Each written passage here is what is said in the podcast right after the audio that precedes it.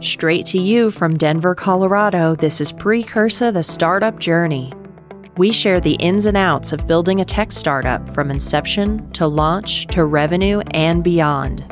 If you've ever wondered what building a startup from scratch really looks like, you're in the right place. With full transparency and honesty, we reveal it all about Precursa on our ride from idea to exit the wins, the lessons learned, and the unexpected twists and turns. Hello, everybody, and welcome back. This is Precursa, the startup journey.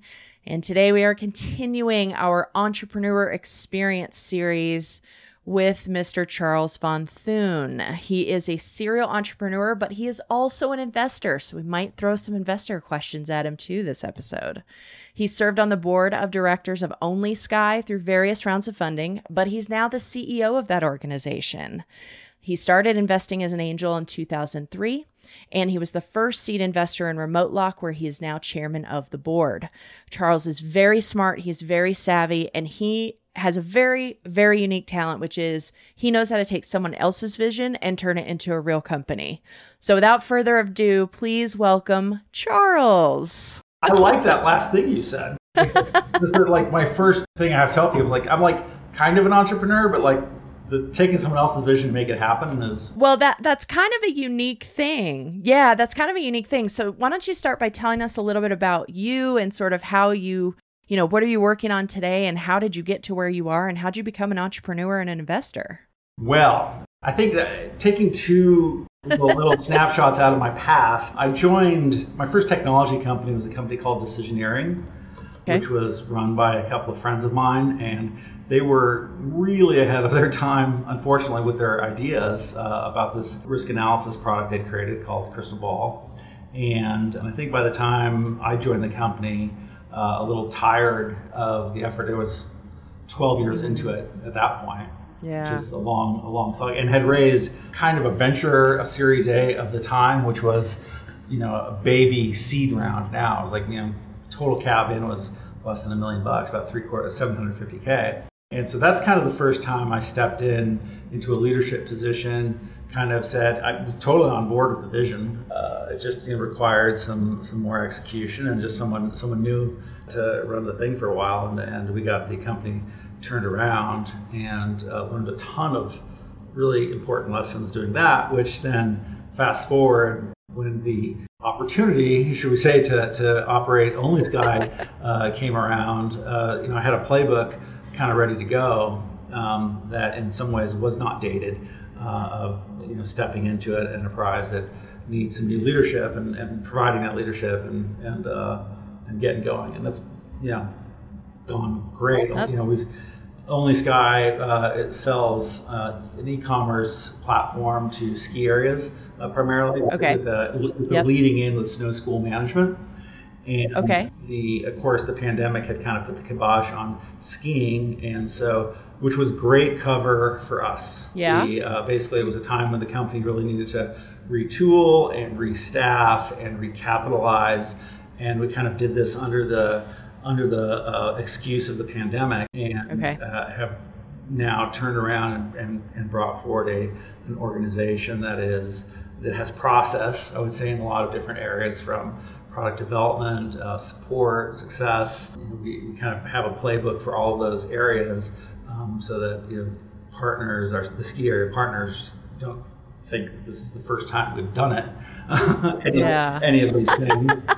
and uh, and have and have a way to communicate them about the vision of the company going forward and where we're headed. So, uh, and kind of yeah. you know, the lesson the lesson from the first startup turnaround was all about market focus. Right? The, my okay. my tagline for the company then was "Dance with the one that brung you," because uh, yeah. there were so many different ways you could go. The company reached had some success uh, in the market, but there was like, you know, do we do Six Sigma? Do we do real options? Do we do um, stochastic optimization?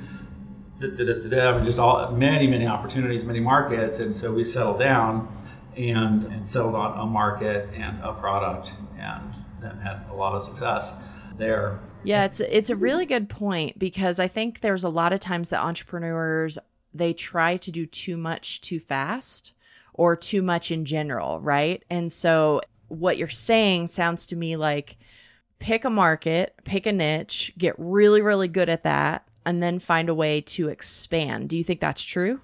Almost entirely. It's that first step is so difficult, right? Because the you, and it's um, because the the OnlySky founder did a really good job of pivoting, right? They they had an idea about snow school management, great idea, and they said, hey, let's do it with cloud software, great. Uh, let's do it on a subscription basis. Eh, okay, the subscription basis might not work because there's not enough capital in the business to sustain the company to, to where it gets enough uh, enough recurring revenue to, to survive. And so at that time gotcha. they pivoted to a transaction fee model, and and that was a great decision. And then subsequent decisions weren't as good because it was more how do we increase our market size and how do we do more, and, and mm. there just wasn't enough capital.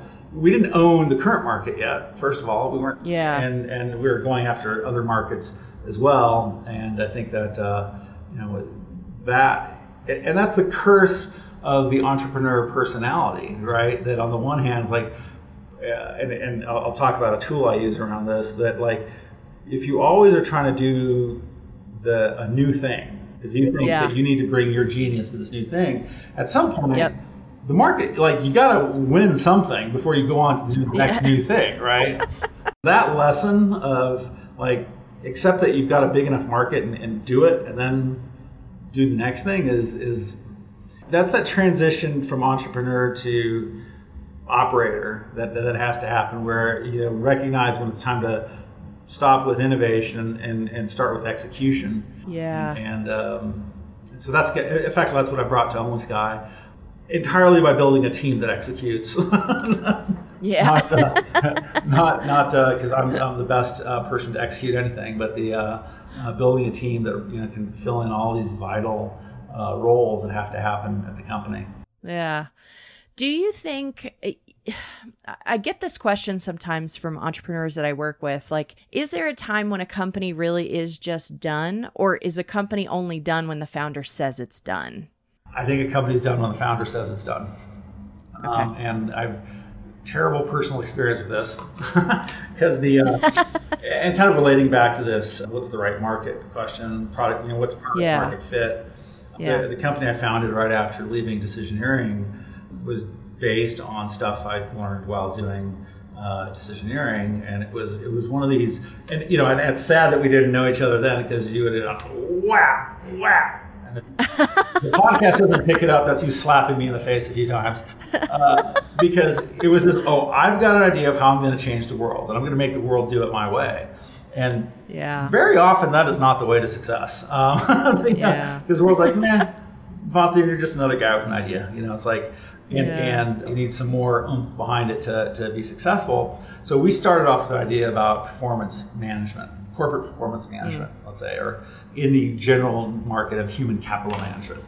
And the idea was ahead of its time, but we pivoted. Yeah. Because I wasn't ashamed to go to my friends and colleagues and anyone else and say, hey, here's what I'm doing. What do you think?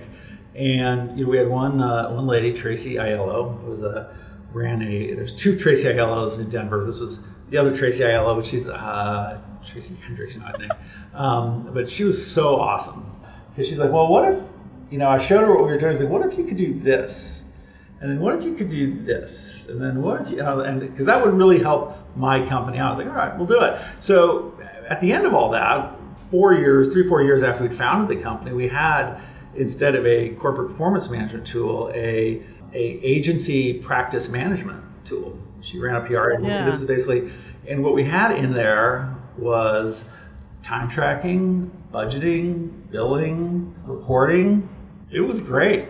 Yeah. And but to the whole going back to the question, it's like, when are you done? And it's like, yeah. I I got to a point on that where I was like, I just I quit believing in myself. I look at that with a massive regret because we were ugh, almost there, you know. And and I see other companies in that space now that are huge. I'm like, damn it, damn it, we were there, you know.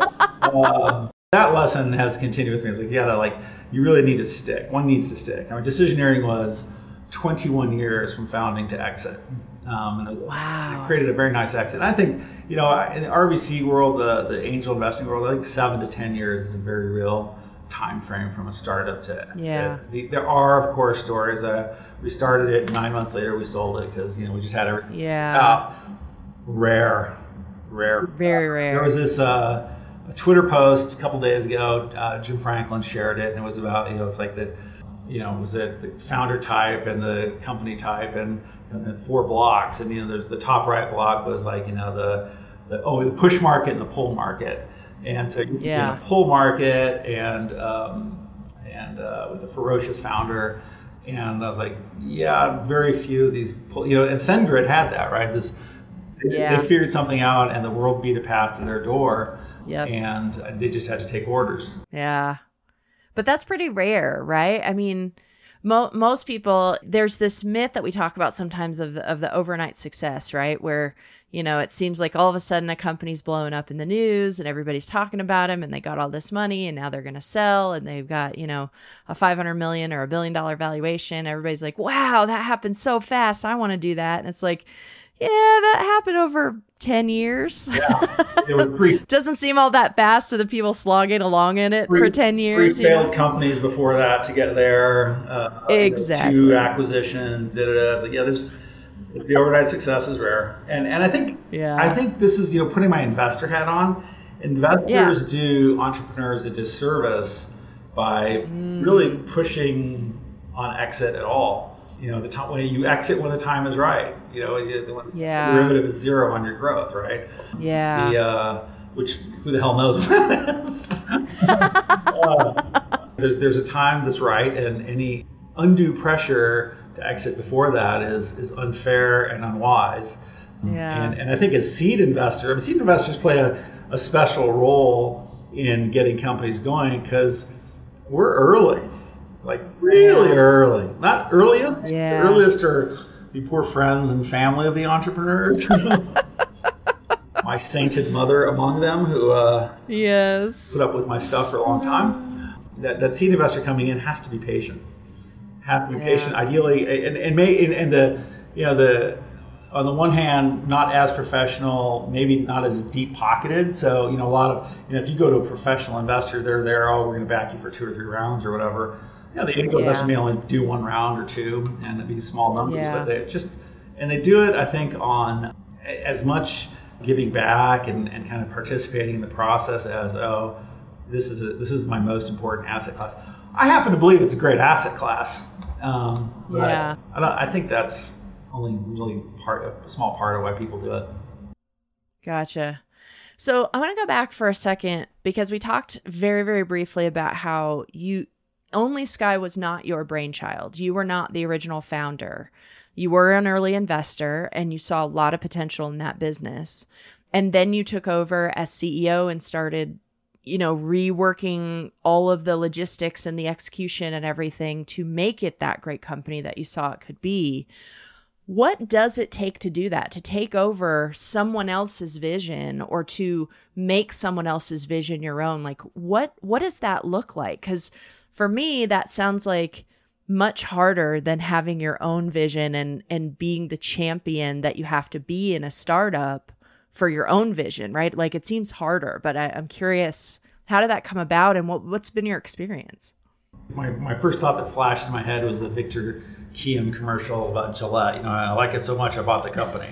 I think the uh, and I didn't buy the company by the way, but uh, yeah. uh, certainly bought some of it. Uh, um, uh, the key there is having experience with the company, as with you know the, the razor yeah. blades or you know, I was a crystal ball user. Uh, first, I was a friend of the founders, and I was a, a, okay. a, and a user of the software, and a real believer to this day in the basic idea that you know, as humans, we're organically not really wired to understand risk very well. Yeah. Our fight or flight mechanism is far uh, more advanced than our our, greed, I guess, um, our, our ability to you know, seize opportunities, you know, kind of balance risks, and, and that's that was yeah. a key part of what we were trying to do at, uh, at Decisioneering was this kind of understanding risk and really thinking about it, right? So that kind of uh, early familiar familiarity with the product, yeah, as much as the entrepreneur, right? Because the, the entrepreneur at some point, like in the case of OnlySky, I think the entrepreneur was ready to move on, yeah, and uh, and and do a new thing, and uh, and and actually had maybe lost faith in his own thing a little bit. Mm. And and I stepped in at a time when literally no one else was willing to step in. We, uh, wow. And and certainly on the on the terms I did it, which was you know no pay, you get to invest more, and a year. Yeah. It took a year, over a year, to kind of work out what you know my compensation package would be. Yeah, just because wow. you had to get all these other things sorted out first, and that kind of that's that's yeah. faith. that's like that's yeah um, right. That's like you know being being willing to really kind of like, take on that risk. But and and again, it's I'm I'm not in a vacuum. That I was willing to take that risk because I had teammates uh, that I had brought to the company that were going to help execute. I had investors and partners of the company uh, that were right there beside me. Um, and, yeah. uh, and made that all that worthwhile. The, the, the attorney that I, I mentioned for talking, Tori, awesome. You know, yeah, wouldn't wouldn't be here without her. Yeah, Tori Donovan, y'all. If you're operating in the state of Colorado and you don't know her, you should. yeah, Kutak Rock, uh, uh, out of I think Omaha and Arkansas and whatever else. But yep. they, uh, yeah, Tori's been amazing. Yeah, they're really good at what they do, and Tori is amazing. So, what would you say, in your opinion, what's the most important, like, personality trait or characteristic someone has to have in order to be a successful entrepreneur? Oh, that's such a good question. The res- like the resilience piece is huge. The the part where you can get knocked down 100 times, get back up, you know, have to do do the 250 pitches, you know, suffer the, these slings and arrows uh, of yeah. uh, outrageous fortune or something. You know, just lots of. You're going to take a lot of shots, and you know, this is not a place for someone with a fragile ego. Mm. Uh, I think. Um, I mean, there's exceptions to everything, but uh, sure. that kind of because you need the resilience in all modes, right? Is the yeah. Uh, in the, in the in selling mode and product development, uh, especially in fundraising, yeah. and, and that and that thing that ability to balance. You know, I'm like kind of lucky. I have a product already, so my fundraising process is substantially more straightforward than that for an entrepreneur. They get to sell more vision uh, and yeah. less product, but you know, yeah. You know, then, uh, but that can also be harder to sell, right? right? I mean, it's a lot easier to show a P&L with revenue and show a product with customers actually using it and you know your vision is about how you grow it that's a lot easier than hey i have this idea invest in me yeah totally right so you're and that's it you're selling yourself right so it's so very personal yep. and so that kind of uh, and at the same time there has to be some humility got to walk this line of listen listen listen take take the advice you need to take know what you're going to take know what you're going to ignore and yep. uh, just keep iterating and i think the yeah the, I think that the hard part of being the entrepreneur is like it might be easy to get to a few hundred K of revenue, but you know, then breaking through requires that transition from entrepreneur to operator like we were talking about. And that's probably a second hard part is knowing when when is the right time to make that transition. And and educate yourself for it, right? Mm. Like how do you how do you become an operator if you're an entrepreneur. A lot of entrepreneurs are like, I mean, have every background in the world, right? From yeah. un- utterly unrelated to what they're doing. The saying yeah. a, a lady in town who's a like was big deal banker, I guess, and then started a, a fitness business as an example. And okay. I at that trajectory going, yeah, like personal passion in, in fitness and, and kind of went that way and and good for her. And but yeah. it's like you don't know anything about running a fitness business. You know about business right. and, and uh, whatever, you know, as an example. So this, anyway, entrepreneurs can come from anywhere. That's okay. I think just the resilience piece and the, the self-education piece, gotcha. learning and learning and learning. Gotcha. What do you think is the most important lesson that you've learned as an entrepreneur? Uh, stick with it. I would say. Okay. The uh, I mean, my biggest regret as an entrepreneur is, is the is the one time I didn't stick with it.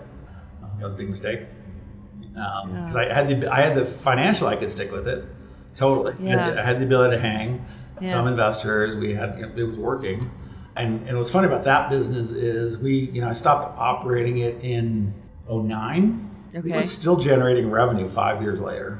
Really? Yeah. So. Wow. Oops. And and why did you stop? Did you just lose steam, or yeah, did I mean, you feel like maybe this years, isn't going anywhere? Six years into it at that point, and okay. I and and I kind of was like, I just didn't see how I was going to get to the next level, and and some other investment opportunities popped up. I was like, oh, these seem like better ideas, and so. I did that hmm. instead, and I was like, Meh. Those, invest- those investments worked out fine. Yeah. And I'm and you know I'm not unhappy about it, but I just like the idea that I didn't invest in myself and, and just continue mm. believing my ideas really burns me now. Yeah. Because I like. Do you think some entrepreneurs have like great ideas every day, and I was like, yeah. that's kind of one of my only really good ideas. so. but ideas are also a dime a dozen, right? I mean, it, it doesn't. It hardly takes anything to come up with a great idea, but it takes a lot to turn it into something right. meaningful, right. right? Yeah, which which is why yeah, go ahead. There's that timing thing, right? It's like the idea has to meet the moment, has to meet the team, and it all comes together and, and something gets created, right? And that's like, yeah. So you're right. The ideas are, are out there in, in abundance, uh, but the yeah. rest has to be there. Okay, so I'm curious about something you said earlier, which which was about how investors sometimes do a disservice to the companies they're investing in by pushing for growth too quickly or pushing for an exit too quickly you know, you've been on both sides of that equation. How has being an entrepreneur impacted how you view companies that, you know, you're you're an angel investor in? And has it changed anything in how you interact with companies you invest in? Yeah, I think the the patience piece is there as an investor all the way. Mm. You know, as I as I as I mature, it's like uh, I get a lot more patient. That you know, yeah. takes, takes time to get everything sorted and it has to be matched. Like investors have this anxiety, and maybe the entrepreneurs do too. That like there is that moment, right, where it's like, okay, we've got the right product, we've got the right market, we really have to execute well, all right. Yeah. And um, yeah. Uh, and yet, you know that in that moment, you may you have as an investor, you probably have to help the entrepreneur if they if they're interested in listening, kind of figure out are, are we at that moment or not? You know, is it, is yeah. really do we really have the product market fit that's going to allow us to scale uh, or not? I think the uh, and the rest of that is like feeding back to the investor realistic expectations, right? That's the yeah. entrepreneur owes that to his cap table lenders yeah. and, and, and, equity alike. It's like here's here's the reality of this business, and this is what we're trying to do, and you know measure me on our execution, and you know this sometimes stuff happens. Yeah. Hmm. So you've also been on both sides of sort of the funding table. You know, you're raising right now for OnlySky, but you've also been an investor in companies in the past. You've raised for other companies in the past. Is there some advice or or some kind of insight that you would give to an entrepreneur who's like I'm really trying to raise this money and it's just not working out. Like am I doing something wrong? Or you know like what would you say to to someone who might be in that situation? it's, it's funny it's like I was like oh you have to be resilient. You have to try 250 times and da da da but listen right?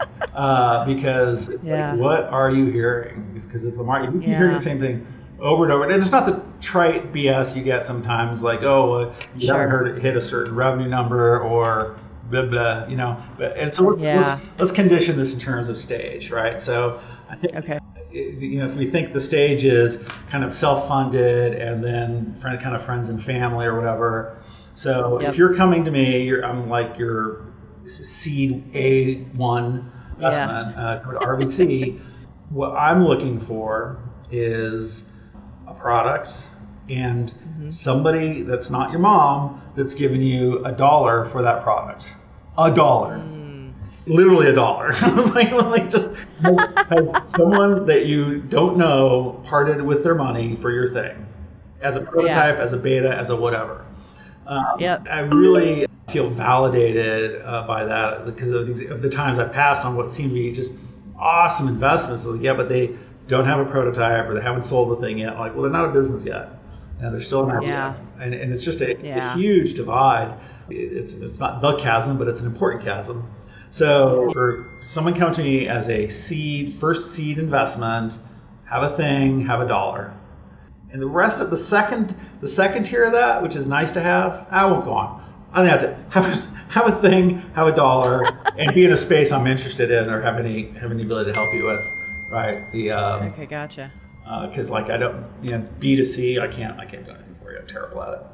Yeah, Yeah, I totally get that. Okay, so I want to ask you, you know, that there's this accepted reality in the world of startups that nine out of 10 inv- investor backed startups ultimately fail. We've actually heard from some people recently that they're seeing more like one out of 12 actually succeeds. And, you know, obviously, how we define success might change that metric, but how much of that is about the entrepreneurs or the ideas themselves? How much about that is investors pushing too much? Like how much of, oh, like what do you think about that? And how do we start to address it? Because that seems like a really poor environment for anyone to be creating anything in. Why would you ever do that? That's stupid. Why would you ever do that?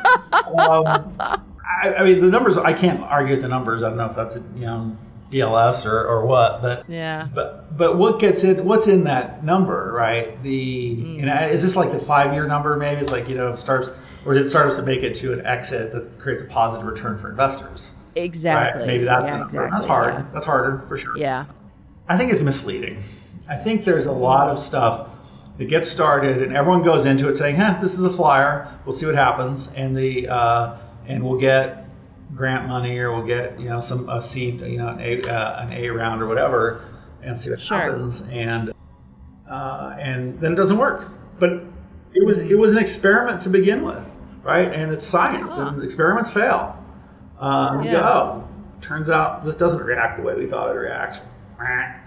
Oh, but by the way, this other thing happened while we were doing this experiment. Let's go investigate that. So another startup happened. Yeah. Right?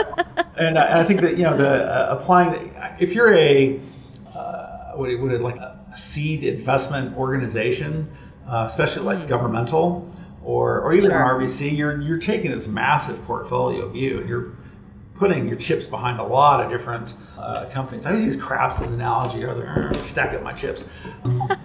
the uh, but with the idea that some of these are not going to work out hey, we're going to try to commercialize. Yeah. You know, this government lab. We've got these ten technologies we're going to try to commercialize, and you know they may not be commercializable, but so, you know there's somebody's trying to, and, and uh, the government, to their credit, is trying to trying to take that tech and move it forward, and it may or may not work out. And a lot of those are just those become Walking Dead. I have to like my I was holding my arms out here. Right. You didn't see my rabbit ears. um, you know, I think there's this expression that yeah, if you don't create this exit, then you're Walking Dead. But like Walking Dead companies, of which I've operated, yeah. Couple, uh, are not the end yeah. of the world because people get paid and services get performed and value gets created. It may not be driving to some high growth, high dollar exit for the investors, and that's too bad. But it's some positive return to the economy uh, and to people participating. So that's not bad. So it's like actual failures. I mean, failure is great. Let's celebrate failure. Yeah. Failure is good. let's uh, let's applaud people who take the plunge, even if it doesn't work out, because this is how the world gets better. Yeah. Yeah, I'd say keep experimenting. You know, one one out of okay. One out of I think it's you know on the venture world like one out of ten succeed, two out of ten are like meh, and seven are Walking Dead or, or fail. Yeah. That's okay. Huh. That is such an interesting perspective like looking at it as an experiment, right? Yeah, that's so fascinating. I've never thought of it that way. I love that. I'm here to help. Influenced in part by, um, I might add, a, a conversation with my uh, cousin at NREL, who is, is running, um, I mean, basically, they're they're backing lots and lots of companies uh, going forward. I don't know yeah. if it's an incubator, accelerator, something. Yeah. Uh, but you know, that's that's their that is their portfolio. That's their job to kind of push a lot of chips forward and, and see what happens, right? and, and provide a, a, provide a useful environment where uh, success happens, but yeah, but is not guaranteed, and nor should it be. Interesting, fascinating. Okay, so I have another statistic for you. I want you to tell me what you think about it. Okay, forty-two percent of startups fail because no one wants what they're building. Oh yeah, totally. This is the this is sometimes called the, the other the other the, the poor usage or the, the unfair usage of science experiment. It's a uh, when someone has a technology they don't have a use for it or a, ready market yeah. or it's not really a product yeah. yet. It's called a science project, yeah. right? And, yeah. Uh, oh, hey, look at this cool thing we can do. Let's build it. Somebody will want it. It's like no. Uh, it really, it really. Uh, that's you know that's kind of the lesson from my first startup, from uh, not my first startup, I guess, from Positiveware, it was we built a whole lot of stuff before we ever put anything in front of a customer. You know, and the, the lesson Eric Ries and minimum viable product and all that stuff was not quite a thing yet. And so, but there were plenty of people telling us, you know, hey, you should try to sell this thing before you actually build it. Um, yeah. And building was more expensive. And I was thinking about it, like driving into. I was like, uh, I talked to somebody yesterday or something this week who had a, a colo of, of some of their tech. And I was like, wow. When's the last time I did that? I was like, you just like put something up on Amazon or Google Cloud and and off you go. Yep. The infrastructure costs are de minimis. And was like, you know, we had to buy yeah. servers and co-locate and, get yep. there's a lot less of the supporting. In fact, when we did sales pitches, the sales pitches, we had to explain what cloud software was. So that's that's kind of how early it was. Wow. But that's uh, cool. But the point the point is really not the cloud part, but the sell the thing, right? And like yeah. back to the dollar thing, right? Uh, if you can get yeah. a dollar for this thing before you build it, eh, maybe you should iterate a bit more before you start spending, right? It's like when you look at yeah, yeah, any yeah.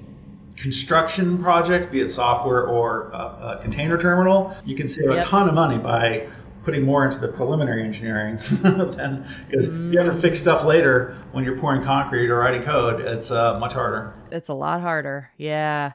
So it's a good it's a good point that you make, which is the work that you do before you start building. And this is a really hard message for a lot of entrepreneurs to hear these days because they're like, but it's so relatively cheap. I can spin up an Amazon server. You know, my cousin's, you know, brother in law's sister's nephew writes mobile apps. And so why not?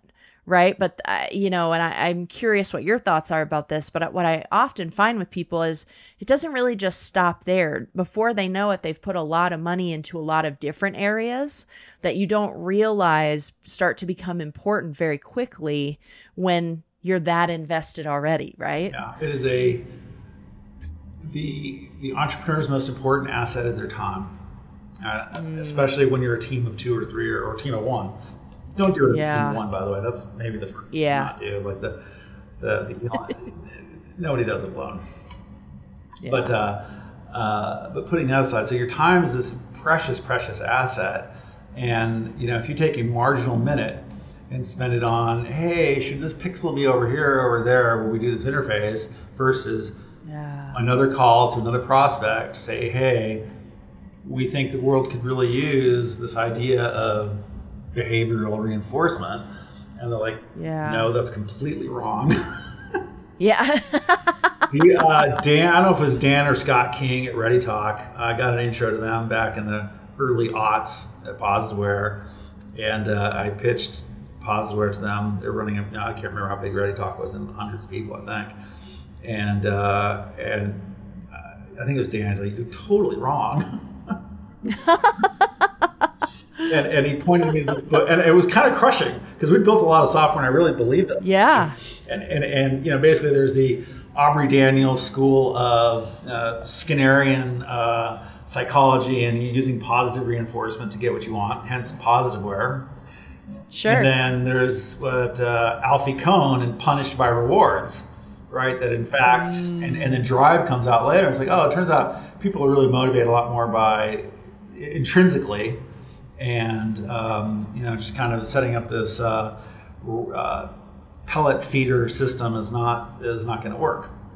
Um, mm. So thanks thanks Dan. Which was part of the pivot for for Positiveware to move to uh, kind of this project management agency management space.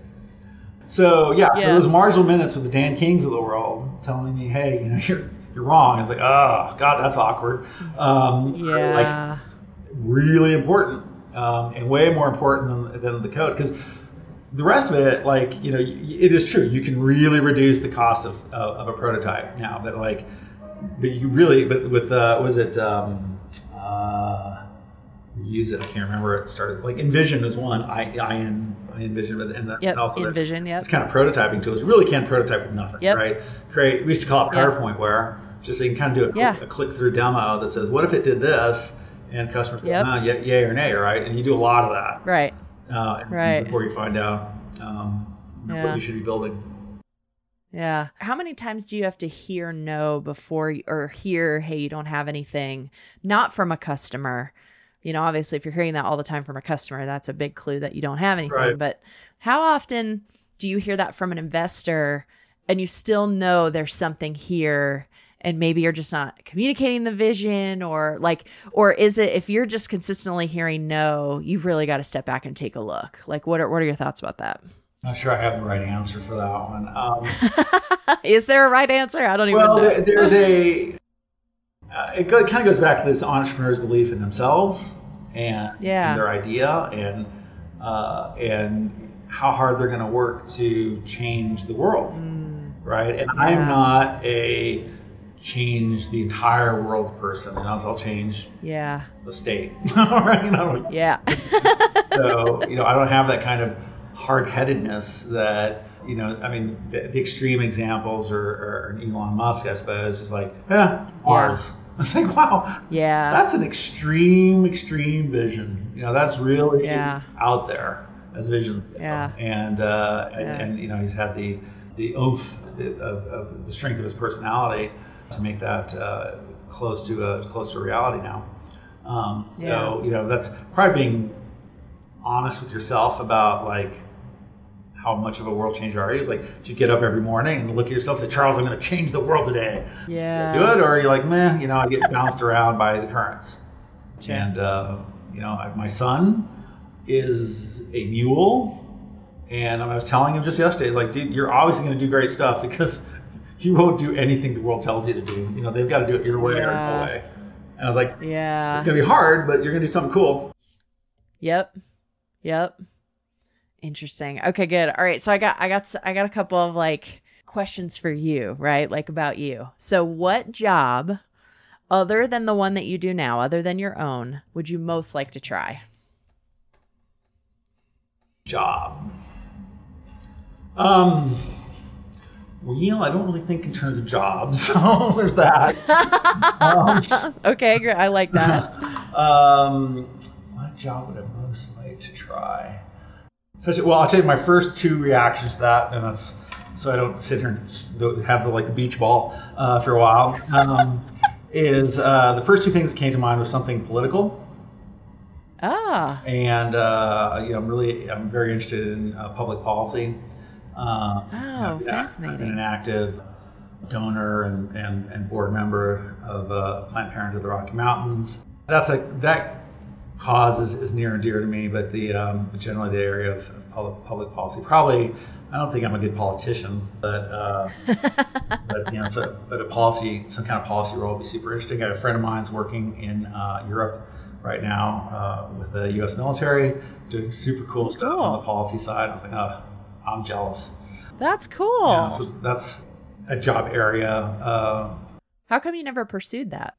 Well, I do. My, my Twitter handle is Ugly American, so I do it every day. I love it.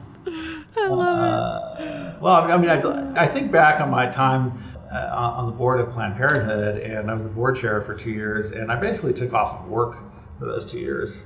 Uh, it was really, Wow. because it was, I, mean, I didn't have to do it the way I did it, but I kind of went all in on the, on the board Yeah. chair uh, role, and you know, it was side by side with the uh, CEO Vicki Cowart um, on a lot of stuff, and uh, made a lot of a lot of progress for the cause in those days.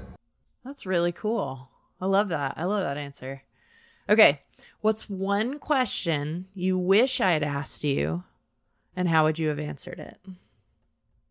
So I listened to Scott Galloway a lot. Uh-huh. at NYU, uh, a Stern professor of marketing, outspoken, uh, the dog. Good for a laugh. But one of his theses, really one of the two or three things I hear him repeat all the time, is that um, your uh, the most important decision you make as a person is partner, and um, you know pick pick the right partner, or you know have the right partner uh, descend upon you, and in, in, a, in a shaft of light, and everything works out.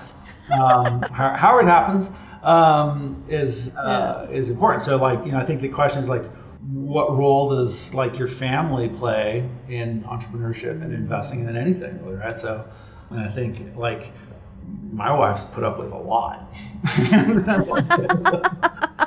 uh, and, and God bless her. Uh, she's a, a, great partner, and I wouldn't be here without her. So I think uh, so I think Galloway's right. I love that. That's a great answer. She'll love that too. All right. So last question: What are do you have like three podcasts or books or resources of some kind that either someone who is an entrepreneur or wants to be an entrepreneur or maybe someone who's been thinking about investing in someone that they know, you know, maybe getting into angel investing or or that kind of thing. Any resources you'd recommend for people? So I have a few go-to resources all the time. Um, I think for hiring, um, which is maybe the most important thing you do as an executive, yeah. Uh, you know, build that team and, and uh, to, for success. I use a tool called the Kolbe, which is okay. a uh, assessment of working style. Um, okay. I mostly use it to understand who the person is as we're talking. You know, once we've talked to them. Partially, sometimes yeah. it'll smoke out. Uh, yeah, Kolbe doesn't line up with how you interviewed, so mm. you're you know you're kind of doing doing a bamboozle. Or it does yeah. tell us who the person is, and they, everybody that takes it gets great insight from it. It says, okay, so when we work with you, this is where you'll need support. This is where you're going to provide leadership, and good, good to know. Nobody, yeah. nobody fails at Kolbe, uh, pretty much. Um, uh, but uh, so that's a, that's a huge tool. Um, and uh, I still go back to Art of the Start, 20 plus years later, as a great yep. guide to pitching and uh, the outlines of the pitch.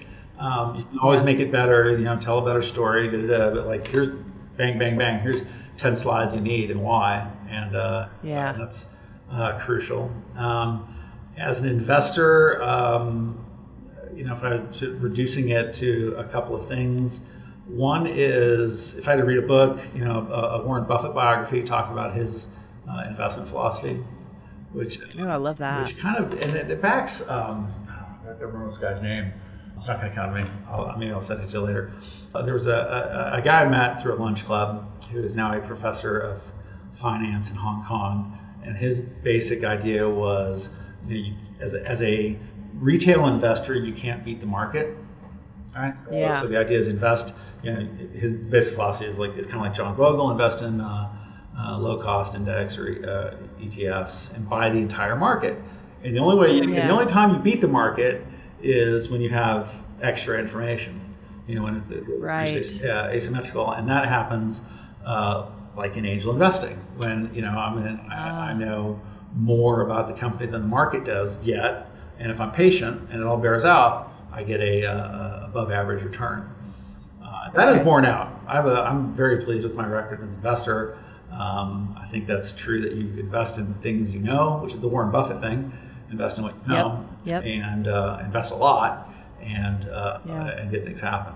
And so it's kind yeah. of how I end up at OnlySky, where it's B two B software, skiing, turnaround, yep. all stuff I can sell, and, uh, and things go well. So. Uh, so Rita Buffett. The other thing is an angel investor. Um, shout out to uh, Rockies Venture Club. Is the most I ever learn as an investor is sitting in an investor forum after six presentations after all these pitches have gone mm. by. Because the conversations that happen in that room, just investors, uh, are, are kind, usually. Yeah. Almost always. Yeah. Um, first of all, you know, very, because most of the people in that room have been entrepreneurs, have, have yep. done it all, and, and know what it's yep. like. All right. So they're not there to like just beat up the, the entrepreneur's yeah. not in the room, but they're not there to beat up the entrepreneur or the actor or whatever. Like, just yeah candid appraisal of, of the idea, of the entrepreneur, of the team, of, of whatever, yep. timing, whatever yep. it is. And that, yep. like listening to that stuff uh, is, and it's, is, is awesome. It's like, that's, it's a graduate class in, in uh, angel investing. The rest of the stuff that RVC has is really good too. Like just kind of like, you know, how does a term sheet work and what's the cap table? like the, that, you know, again, the old RVC didn't do that. And you know, the first investments I made were were reckless as, uh, as, a, as, a, ah. result, and uh, gotcha. uh, I've gotten a lot better since. Yeah. For those who don't know, Rockies Venture Club is the oldest venture club in the country. They've been around since 1980 or 81, something like that.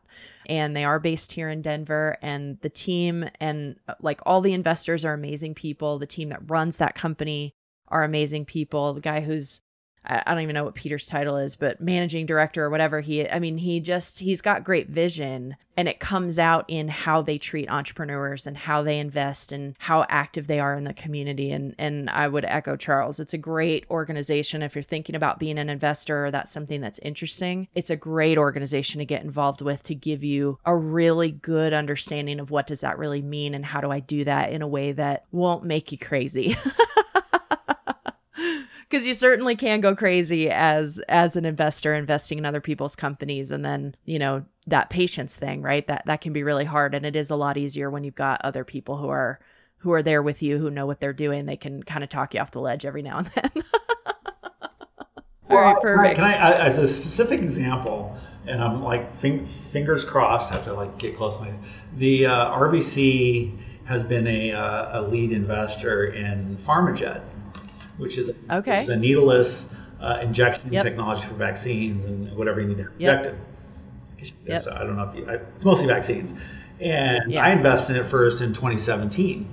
And yeah. I think the disservice PharmaJet was doing to the community at the time was saying, "Oh, we're going to go IPO in 18 months." In. Right. That's. That's the message I got.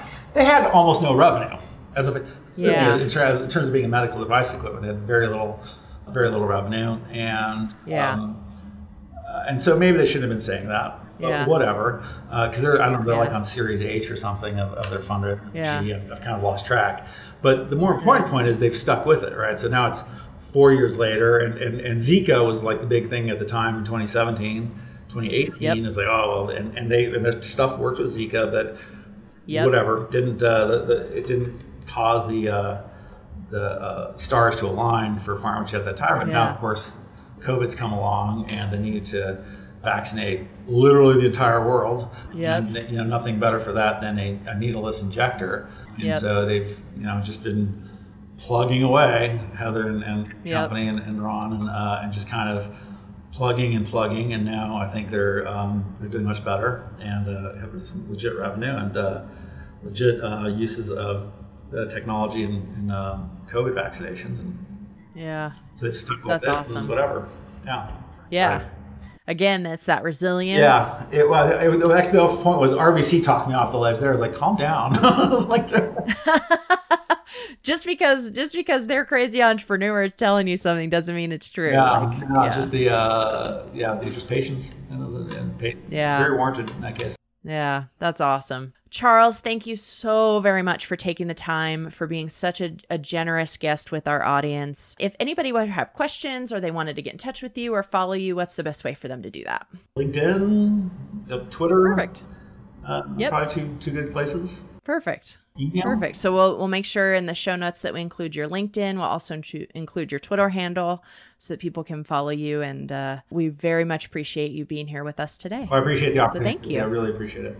Thank you. Yeah, thank you. All right, everybody. Thank you for joining us for this episode. As always, happy entrepreneuring, and I will see y'all next time. Thank you for listening to this episode of Precursa the Startup Journey. If you have an idea for a startup and you want to explore the proven process of turning your idea into a viable business, check us out at precursa.com.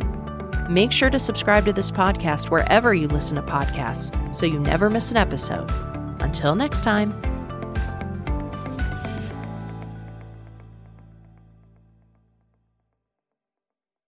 Thank you for listening to this episode. If you or your company are looking to jump into the podcast world, now is the time. The Plug Agency is here to connect you to the full power of podcasting. You just record and leave the rest to us. The people are listening and want to hear from you. Theplug-agency.com that's theplug-agency.com. Click the link in the episode description for an exclusive offer.